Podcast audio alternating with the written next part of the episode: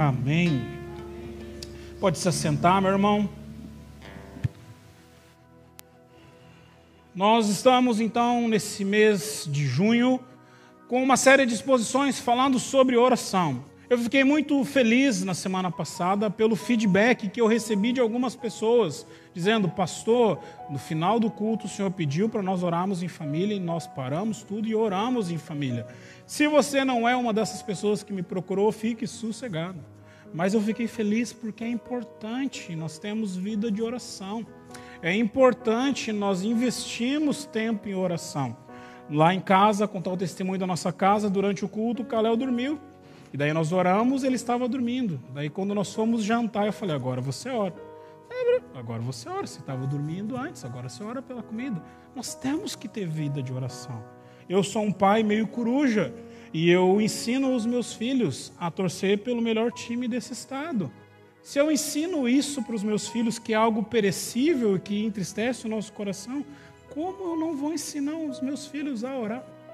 Como eu não vou ensinar os meus filhos a entrar na presença de um Deus que pode transformar o coração deles? Nós precisamos ter vida de oração. A oração ela é uma ferramenta divina para intervenção do, de Deus na história do homem. É uma ferramenta. Ela é um instrumento de Deus, deixada pelo próprio Deus a nós. Não sei se você percebe, essa semana, enquanto conversava com uma das turmas discipuladas da nossa igreja, nós estávamos observando que Jesus Cristo, nos evangelhos, é registrado o tempo que esse homem tinha em oração. Não é registrado nos evangelhos o tempo que Jesus gastou estudando a Torá, que era a Bíblia da sua época.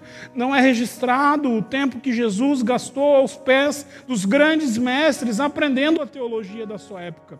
Mas os capítulos dos evangelhos registram várias vezes as orações de Jesus momentos onde Jesus orava de madrugada, de noite, de tarde, durante o dia, dentro do templo, fora do templo, com os discípulos, sem os discípulos, com pessoas que o perseguiam, com pessoas que queriam estar com ele. Ele tinha uma vida de oração. E é interessante porque ele não precisava. É o Filho de Deus. Ele faz isso para nos ensinar que a oração é uma ferramenta é um instrumento deixado por Deus para que nós possamos clamar pela sua intervenção na história.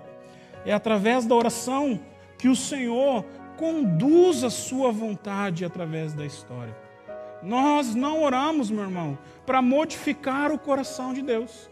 Deus não muda, ele é imutável. Mas é através da oração que o nosso coração é mudado. É através da oração que o nosso coração é moldado à vontade de Deus. É através da oração que nós entramos na mesma frequência do Senhor e começamos a observar a vida de uma maneira diferente. Hoje nós vamos observar a vida de um homem que tinha tudo para dar errado. Um homem que foi desprezado pela sua família. Um homem que a sua vida era desprezada. Porém, em dois versos, a Bíblia só fala desse homem em dois versos. Através da sua oração, a vida dele é modificada pela resposta que Deus dá. Como eu falei para você, nós precisamos orar para a glória do Senhor. Lembra o sermão da semana passada? E quando nós oramos para a glória do Senhor, as nossas orações elas são respondidas. Nessa noite eu quero falar com você sobre um homem chamado Jabes. E é interessante que muitos cristãos não conhecem a história de Jabes. Talvez eu estou falando com você e você nem sabe que esse cara está na Bíblia, pelo um simples motivo. Graças a Deus eu sou pastor de ovelhas sinceras. E algumas delas dizem para mim, pastor, quando eu tento ler toda a Bíblia, eu começo lá em Gênesis e eu vou lendo, eu vou lendo, mas quando chega naquele monte de genealogia, eu pulo. Quando começa aquele monte de nome, eu não dou conta de ler. Daí você perde a história de Jabes. Uma história preciosa.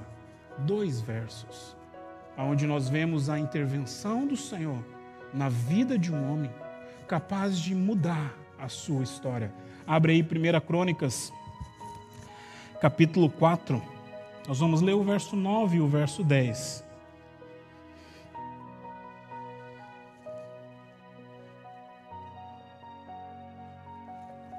1 1 Crônicas, capítulo 4. Nós vamos ler o verso 9 e o verso 10. Havia um homem chamado Jabes, mais respeitado do que qualquer um dos seus irmãos. Ponto. Daí continua a história. Sua mãe lhe deu o nome de Jabes porque ela disse: Eu dei a luz com muita dor. Ponto de novo. Jabes orou a Deus, e olha o registro da oração dele. Ah, como seria bom se o Senhor me abençoasse e expandisse o meu território, se fosse comigo em tudo que eu fizer e me guardar de todo mal e aflição. Ponto de novo. E aí Deus atendeu ao seu pedido. Simples a história. Pontuei em cada momento para que você guardasse que a cada ponto o autor estava falando de momentos diferentes da vida de Jabes. Algumas coisas você precisa saber sobre esse livro. Primeiro que o livro de Crônicas ele é escrito provavelmente por Esdras. E o livro de Crônicas ele tem um nome estranho no seu original. Porque no original ele não é Crônicas, mas ele está lá em hebraico dizendo assim: as coisas escondidas. Quando você pega a Septuaginta, que está lá em grego, fala das coisas que eram obscuras. E não é porque é um oráculo do Senhor, não é porque era algo escondido das pessoas, mas é porque aqui no livro de Crônicas também é registrada as histórias que estão nos livros dos reis, também é registrada as histórias que estão em Samuel. Porém, aqui em Crônicas, essas mesmas histórias agora são registradas de acordo com Esdras, como Esdras tinha essa percepção da história. É interessante porque esse livro também ele é escrito um pouco antes do silêncio de Deus. Lembra que lá em Malaquias, Deus levanta o profeta Malaquias, ele profetiza pela última vez e aí não fala mais nada até João Batista. 40 anos, cerca de 50 anos antes dessa profecia, Esdras então escreve esse livro. Ele escreve para um povo que estava saindo do cativeiro, para um povo que precisava relembrar a história de Israel. E não só a história bela, porque nós temos uma tendência natural de recordar das coisas boas, do churrasco que você come, da vitória que você teve, ah, da alegria que o seu, seu coração teve em algum momento, mas nós esquecemos das dores da história, nós esquecemos das dificuldades que nós passamos. Esdras quis aqui nesse texto trazer a ideia para o povo que havia um background, haviam coisas por trás daquelas belas histórias que eles aprenderam desde criança, que era importante. Nós precisamos entender, quando nós olhamos para a nossa história, que existem situações que nós queremos esconder. Porém, essas situações definem a nossa vida. Porque quando nós passamos pela dificuldade, quando nós agimos de maneira errada, nós amadurecemos.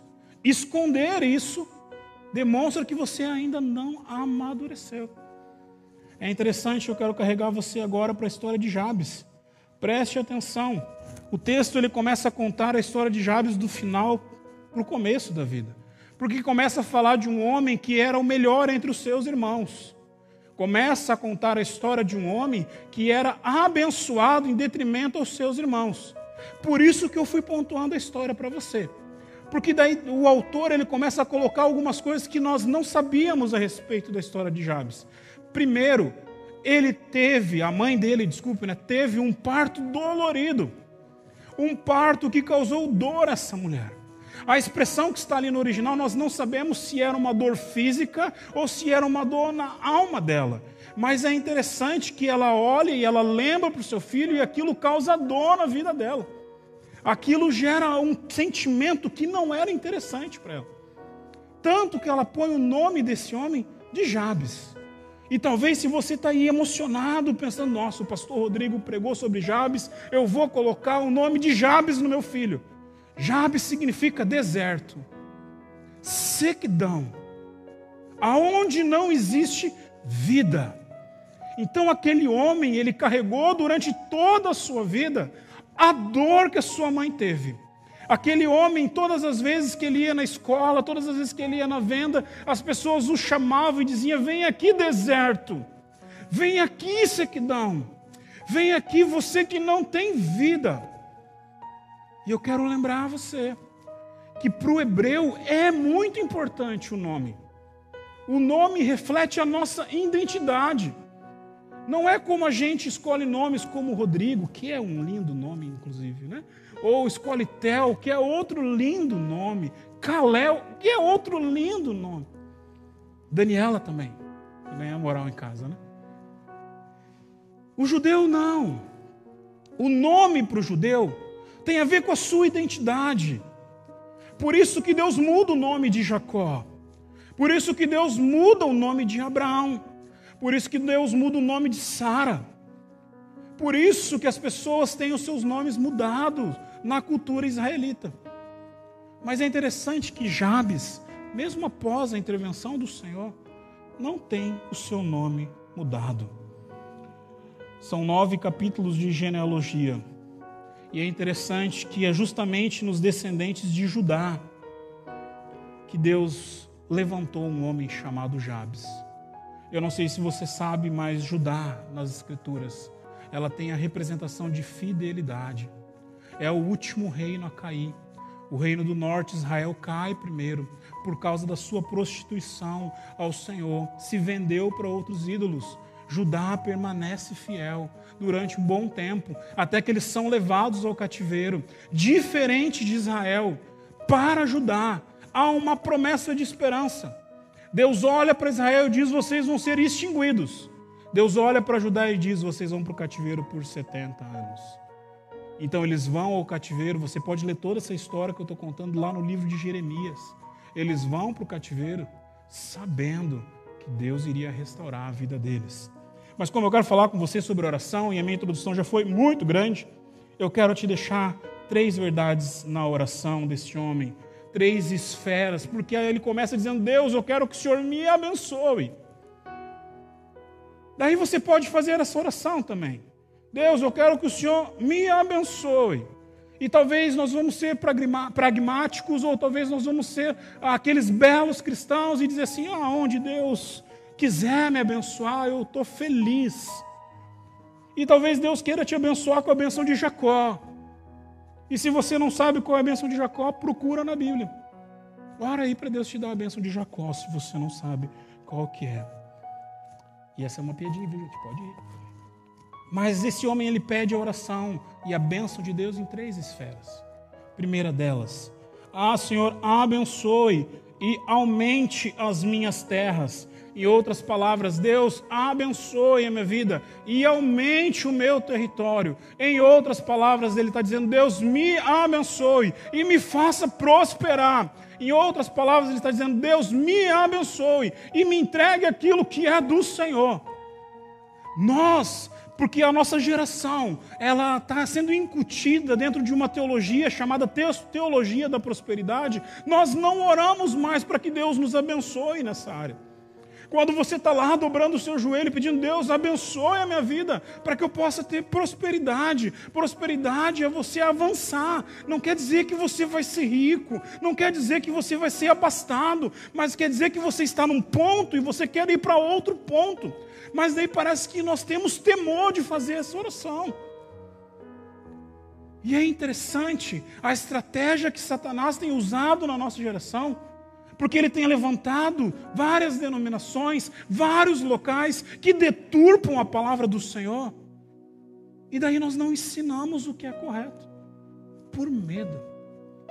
Jabes ele dobra o seu coração e diz: Deus, abençoa e me faz prosperar. Deus, me abençoa e me faz avançar. Aumenta o meu território, alarga as minhas tendas. É óbvio que se nós pararmos aqui a mensagem, talvez você vai ficar com a percepção errada do que é prosperidade. Graças a Deus que nós estamos expondo uma série. E você já aprendeu que se você clama para Deus prosperar a sua vida, não é para sua glória. não é para o seu desfrute, não é simplesmente para você ter as coisas, mas é para que a sua vida redunde para a glória do Senhor Jesus. Se você abrir a sua Bíblia em Provérbios capítulo 30, verso 8, você vai ver uma oração de Salomão, quando ele fala assim: Deus, não me dê nem mais e nem menos. Eu não quero pouco para que eu não venha blasfemar contra o Senhor, mas eu também não quero muito para que eu não venha esquecer de Ti. Meu irmão, Deus quer te fazer avançar. O Evangelho é um passo dentro do avanço. Porque nós chegamos diante de Deus com todas as nossas feridas, com todas as nossas lamúrias, machucados pelo pecado. Deus começa a limpar a nossa vida, começa a tratar a nossa vida, nos desfaz de criatura e nos transforma em seus filhos. É um avanço, é um caminhar. Não é errado, meu irmão, você pedir, Deus, eu queria um emprego melhor. Deus, eu queria uma casa melhor. Deus, eu quero um carro melhor.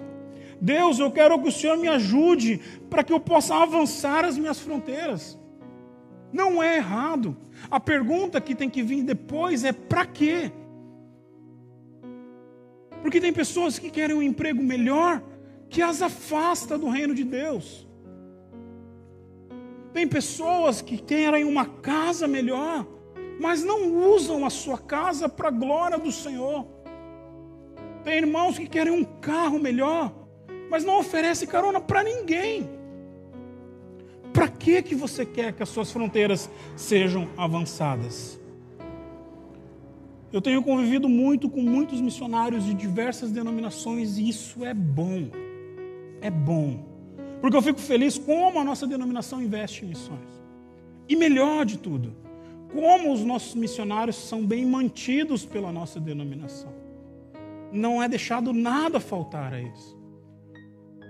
Mas às vezes a gente esquece disso. E aí eu me pego, às vezes, em reuniões, em debates, dentro desses gabinetes que preciso estar. Para debater por conta de 10 reais, 20 reais. Fechamos templos, igrejas, deixamos de enviar algum missionário por causa de 100 reais, 200 reais, 300 reais. E daí você vem dizer, pastor, mas eu não sei o senhor, mas 300 reais para mim é muita grana. Para mim também é. Para Deus não. E Ele levanta homens e mulheres a quem Ele abençoa financeiramente, com o coração extremamente aberto, para que possam investir no avanço do seu reino. Eu e você precisamos ampliar a nossa mente. Nós precisamos deixar de olhar para as coisas dessa terra e olhar para as coisas lá do alto.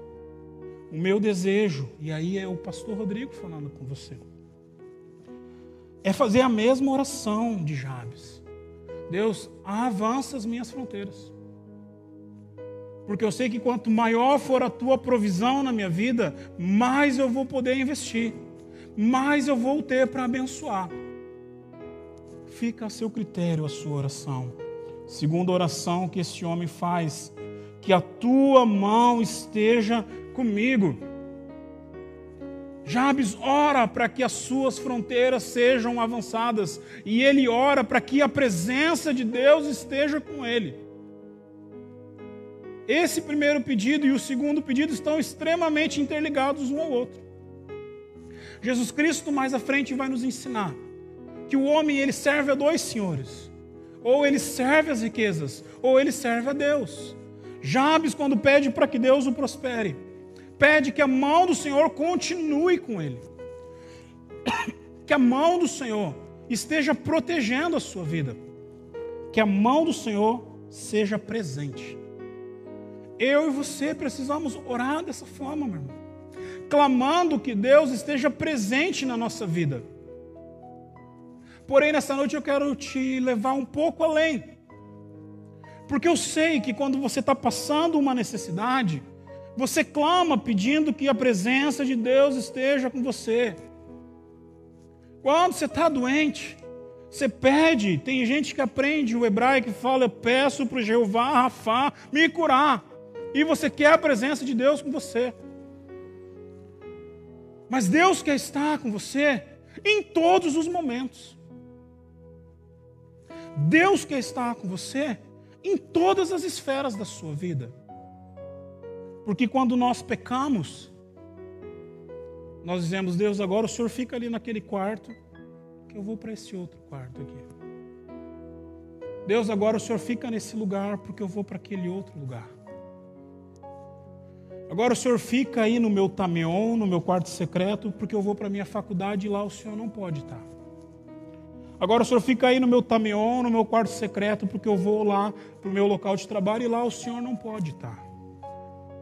E aí nós começamos a particionar Deus, a deixar Deus fora de várias esferas da nossa vida,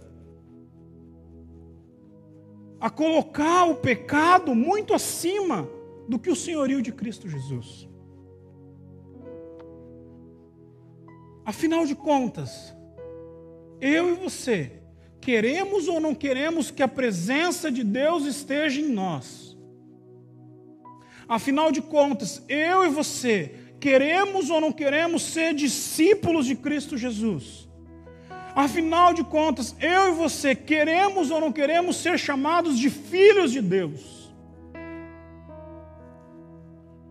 Algo que eu aprendi com a paternidade e que eu amava nos meus sobrinhos é que com os meus sobrinhos eu brincava, eles faziam os cocôzinhos dele, eu pegava e ó, toma que o filho é teu.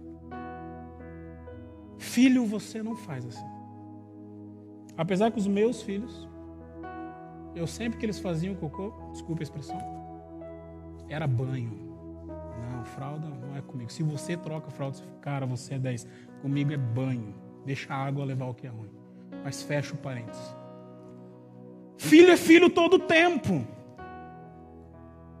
Filho te acorda três da manhã, quatro da manhã, e você não pode dizer, fica aí dormindo, eu estou cansado. Filho não tem hora para te chamar, não tem hora para ficar doente.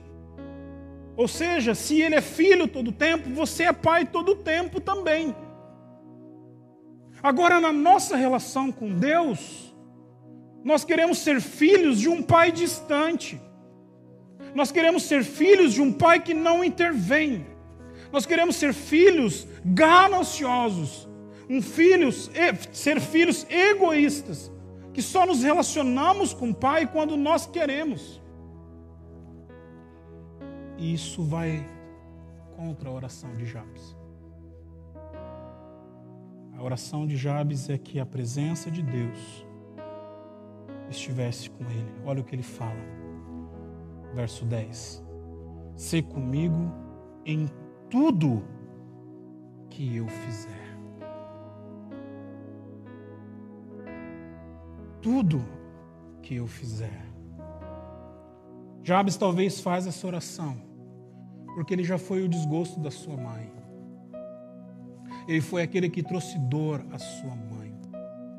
Jabes faz essa oração porque ele passa a sua vida ouvindo das pessoas que ele é um deserto, que ele é alguém sem vida. Jabes ele faz essa oração porque ele reconhece quem ele é. E ele reconhece que se a mão do Senhor não estivesse com ele, nada valeria a pena. A aplicação, meu irmão, é algo muito simples nesse ponto. A primeira delas, repense a sua oração. Repense a sua oração. Se você realmente quer que a presença de Deus esteja com você. Porque se essa é a sua oração, você precisa rever algumas áreas da sua vida. Reveja como você lida com o pecado. Algumas semanas atrás pregamos sobre isso. Deixe o pecado, senão não é filho. Então reveja essa relação com o Pai. Reveja qual é a sua posição diante do mundo. Será que você tem sido esperança para o mundo? Será que você tem sido aqueles onde as pessoas têm visto Cristo Jesus? Se não, reveja a sua oração é bonito fazer quando nós estamos sofrendo. Mas a oração de Jabes nos ensina que Deus quer estar conosco todo o tempo. Jabes ora pela sua prosperidade, ele ora pela presença de Deus e, por fim, ora pelo seu cuidado. Se comigo em tudo que eu fizer e guarda-me de todo o mal e aflição. A NVI aqui cometeu uma gafe. Normalmente fica muito tranquilo com isso, meu irmão, tá? Nós temos uma ótima tradução bíblica. As traduções no português são ótimas, tá? Mas por vezes as pessoas que traduzem escolhem conceitos errados, conceitos que não trazem a profundidade. Porque a palavra que é traduzida ali como todo mal e aflição é a mesma palavra que é usada para dizer que a mãe de Jabes o teve em dor. Então não é qualquer aflição, não é qualquer mal. É um mal capaz de causar dor e de marcar você por toda a sua vida. Jabes aqui está fechando o ciclo da sua história dizendo: Deus, tudo aquilo que começou lá no parto, tudo aquilo que começou no meu primeiro fôlego de vida, eu não quero mais que eu carregue. Eu não quero mais carregar, desculpe. Eu não quero mais conduzir isso na minha vida. Livra isso do meu coração. Jabes aqui faz uma oração pedindo que Deus livre ele dos males do passado, mas também daqueles que iriam se apresentar no futuro, que poderiam marcar a vida dele. É por esse cuidado. E aí a gente pode cavocar um pouco mais. Porque são males que ele não tem o controle. A criança, ao nascer, ela não tem o controle do parto. Nem a mãe. É algo que aconteceu. Para muitos coaches modernos, eles vão dizer: convive com isso, vive com isso, já passou. E essa geração que tem se rendido a esses falcatruas, e essa é a melhor palavra que eu posso usar, não entende que não tem como simplesmente conviver com isso, não tem como simplesmente viver com isso. Tem como Deus transformar a sua vida. O homem não. Tem como Deus mudar a sua história. O homem não. Por isso que você traz marcas na história da sua vida que foram além de você e que você só vai encontrar consolo, você só vai encontrar mudança na cruz. Por isso que existem coisas que nós passamos na história da nossa vida que não dá para conviver. Todas as vezes que nós passamos pelo nosso coração está lá. E só na cruz de Cristo pode ser transformada. Nunca foi o homem. Jabes foi alguém que trouxe dor à sua mãe, trouxe talvez inveja aos seus irmãos, porque era o maior dos seus irmãos. E ele precisava tratar as feridas da sua alma. E eu quero acabar a mensagem dessa noite com o final do texto, que fala assim: e Deus atendeu o seu pedido. Não foi a mãe de Jabes. Não foi os seus irmãos. Não foi todos os nomes que precedem ele nessa genealogia. Não foi o próprio Jabes que se curou. Deus atendeu a sua oração. Eu não sei, meu irmão, o que conduz você até aqui. Eu não sei o que, que motiva o seu coração. Eu sei as dores e as necessidades que eu passo. E certa vez, ouvindo Billy Graham pregar, e Billy Graham disse que todas as vezes que ele sobe ao púlpito, ele se questiona e sobe orando, Deus, eu não preciso subir lá. Eu não mereço estar lá. É a mesma oração que eu faço. Porque às vezes eu estou pregando para você e eu estou precisando mudar na minha vida. Marcas do passado que estão no passado, mas que ainda estão aqui e que acusam. E aí, quando eu olho para a história de Jabes, eu vejo: é só Deus. É só Deus. Não tem coach, não tem psicólogo, não tem pastor, não tem igreja, é só Deus, é só a cruz de Cristo. E se não for ela, não vai dar certo. E aí eu dobro o meu coração, dobro o meu joelho diante de Deus, com a mesma esperança que esse homem tinha, de que Deus responda a minha oração. Qual é a sua oração? Termino com a frase que eu iniciei o culto nessa noite. A oração é uma ferramenta deixada por Deus para intervenção na história do homem. Aonde você quer que Deus intervenha na sua vida? Aonde você precisa que Cristo Jesus transforme o seu coração e a sua mente? Eu quero te dar a oportunidade nessa noite para você orar. Baixa a sua cabeça. Tenha alguns instantes na presença de Deus. Deus, a tua palavra fala que o Senhor conhece todos os dias da nossa vida. Que o Senhor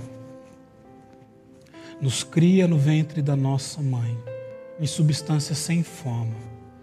E é o Senhor que colhe, Deus, o nosso último suspiro. Deus, quantas marcas nós temos nesse meio. Quantas coisas acontecem na nossa vida que definem a nossa vida. Deus, quantos corações, Deus, tanto aqui quanto aqueles que nos assistem em casa, que estão machucados e que precisam nessa noite, assim como Jabes um dia precisou, da tua intervenção, da tua presença, da tua, Deus, prosperidade, da tua mudança na vida. E com essa esperança no coração, entramos diante do Senhor crendo que, como o Senhor atendeu a oração de Jabes, o Senhor pode atender a nossa oração também. Não deu só para diminuir o sofrimento, não só para que ocorra uma simples mudança, mas para que possamos viver, Deus, nessa geração, para a glória de Cristo Jesus. Transforma as vidas que precisam ser transformadas. Dá a nós a cada dia que passar, o caráter de Cristo Jesus, a mente de Cristo Jesus.